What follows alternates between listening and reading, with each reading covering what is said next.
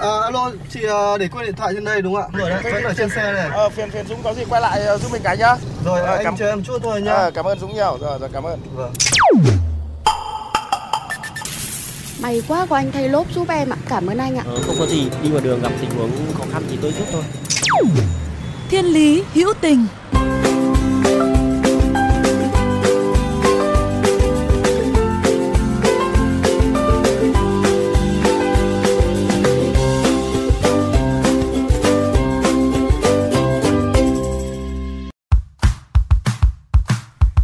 Các bạn thân mến, theo bạn, thế nào là sự giàu có? Bạn giàu có phải là khi bạn có lượng tài sản đủ lớn, bạn có tầm hiểu biết rộng hay bạn được đi nhiều nơi? Có nhiều cách để định nghĩa sự giàu có. Cũng có những người cho rằng giàu có không phải là trong túi có bao nhiêu tiền, mà là mình giúp đỡ được bao nhiêu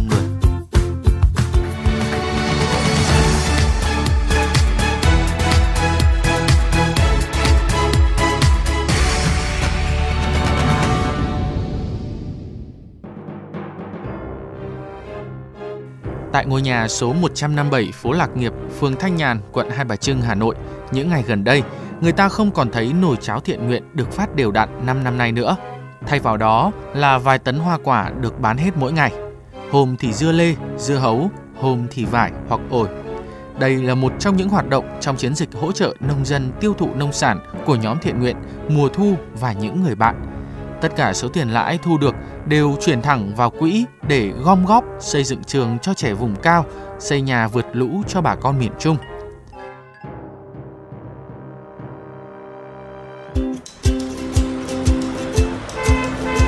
Dừng xe bắt tay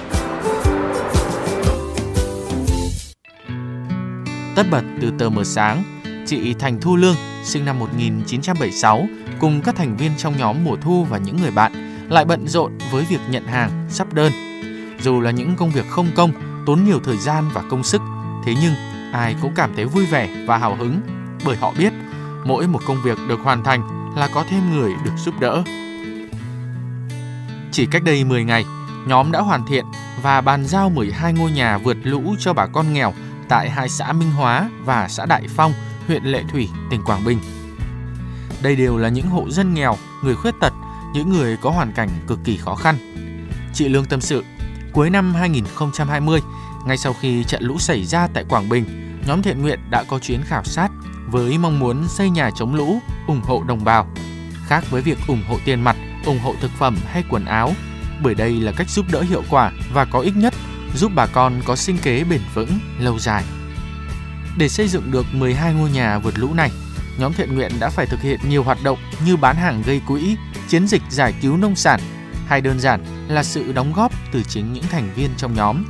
Và điều đặc biệt, những căn nhà vượt lũ này không chỉ phát huy được tác dụng trong mùa mưa bão, nhờ việc tìm tòi, thay đổi thiết kế của những thành viên trong nhóm thiện nguyện vào những ngày nắng giáo, người dân vẫn có thể sinh sống bình thường trong ngôi nhà này mà không sợ nắng nóng.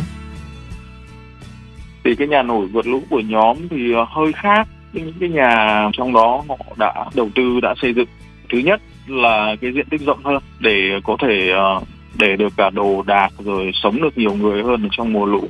Thứ hai là những cái nhà nổi cũ ấy, thì thực tế là chỉ sử dụng trong mùa lũ thôi.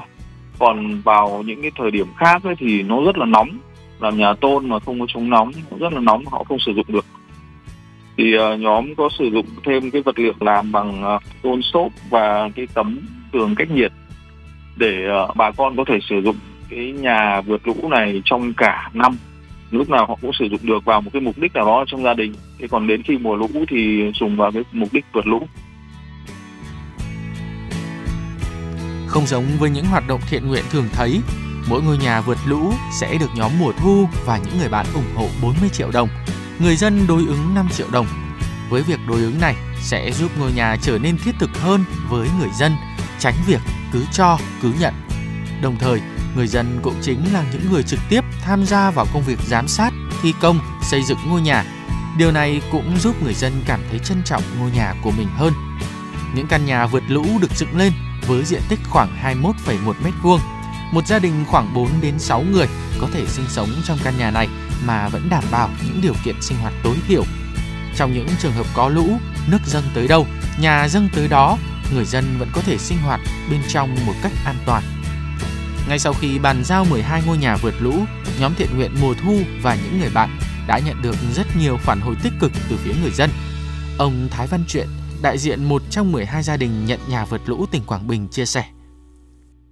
Trong quá trình làm thì cũng có gì vướng mắc và làm thì tôi thấy là cũng là an tâm đó. Xin cảm ơn là, là cái chương trình, cảm ơn là, là nhóm là truyền nguyện là, là rất nhiều.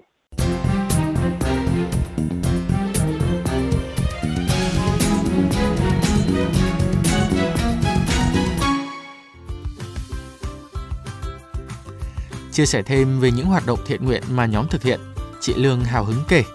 Trong những năm qua, nhóm Mùa Thu và những người bạn đã xây dựng được 5 điểm trường cho các em học sinh ở Sơn La và Hà Giang. Nhóm cũng duy trì việc hỗ trợ tài chính cho gần 100 địa chỉ khó khăn tại các địa phương như Hà Nội, Vĩnh Phúc, Phú Thọ, giúp họ ổn định cuộc sống. Kế hoạch sắp tới của nhóm là sẽ tiếp tục bán hàng, gây quỹ để xây dựng điểm trường mầm non Bản Tre, xã Triềng Càng, huyện Sông Mã, tỉnh Sơn La. Khi được hỏi lý do nào đã giúp chị và nhóm gắn bó với công việc thiện nguyện này trong nhiều năm, chị Lương chỉ cười. Có lẽ những con người ấy đều làm việc thiện từ cái tâm, từ sự đam mê và không màng danh lợi. Có lẽ làm từ thiện khiến họ thấy cuộc sống trở nên có ý nghĩa hơn. Và chắc chắn với lòng nhiệt huyết của mình, nhóm vẫn sẽ tiếp tục hoạt động những công việc thiện nguyện đem đến hạnh phúc cho mọi người. Như nhà tâm lý học xã hội người Đức Eric Fromm từng nói, người giàu có không phải là người có nhiều, mà là người cho nhiều.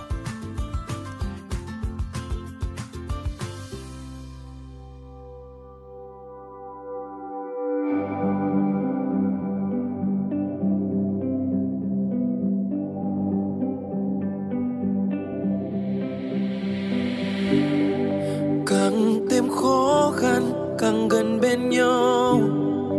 Kể đi nỗi đau, chia đôi một sầu. Vượt qua cơn giông lớn, ngày lại thêm vui hơn. Từ lúc này ta vẫn thế chung giữ vai kề mang cho nhau nắng mai, đùm bọc nhau khi nắng chiếu vai.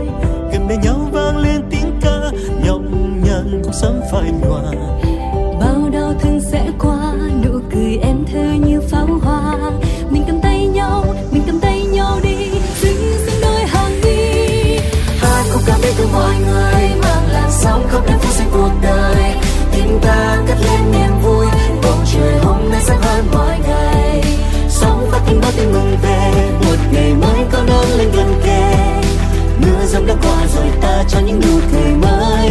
Một Việt Nam sáng tươi ôm lấy nhau mình ôm lấy nhau vì chúng ta người Việt Nam. Đi đâu đây rồi cũng sẽ quay về với đất trời Việt Nam. Đi đến đâu dù xa đến đâu ta vẫn chung nhau một nhà cùng trao nhau những nụ cười mang đi đến khắp mọi nơi. Vì một Việt Nam sáng tươi. Các bạn thân mến, nếu trong những phút giây của cuộc sống thường ngày hay trên những con đường mà các bạn đi qua có những câu chuyện khiến các bạn nhớ mãi về tình người, tình yêu cuộc sống, rất mong các bạn hãy chia sẻ với chúng tôi qua fanpage Thiên Lý Hữu Tình hoặc email thiên lý hữu tình fm 91 a gmail.com. Chương trình phát sóng chiều thứ ba, phát lại chiều thứ năm hàng tuần trên kênh VOV Giao thông. Để nghe thêm hoặc nghe lại chương trình trên các thiết bị di động, thính giả có thể truy cập website vovgiao thông.vn, các ứng dụng Spotify, Apple Podcast, Google Podcast, rồi sau đó gõ từ khóa VOVGT, VOV Giao thông hoặc gõ tên các chương trình. Xin chào và hẹn gặp lại.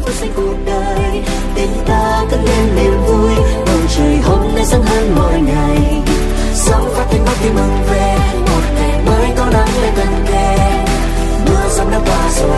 những nụ cười mới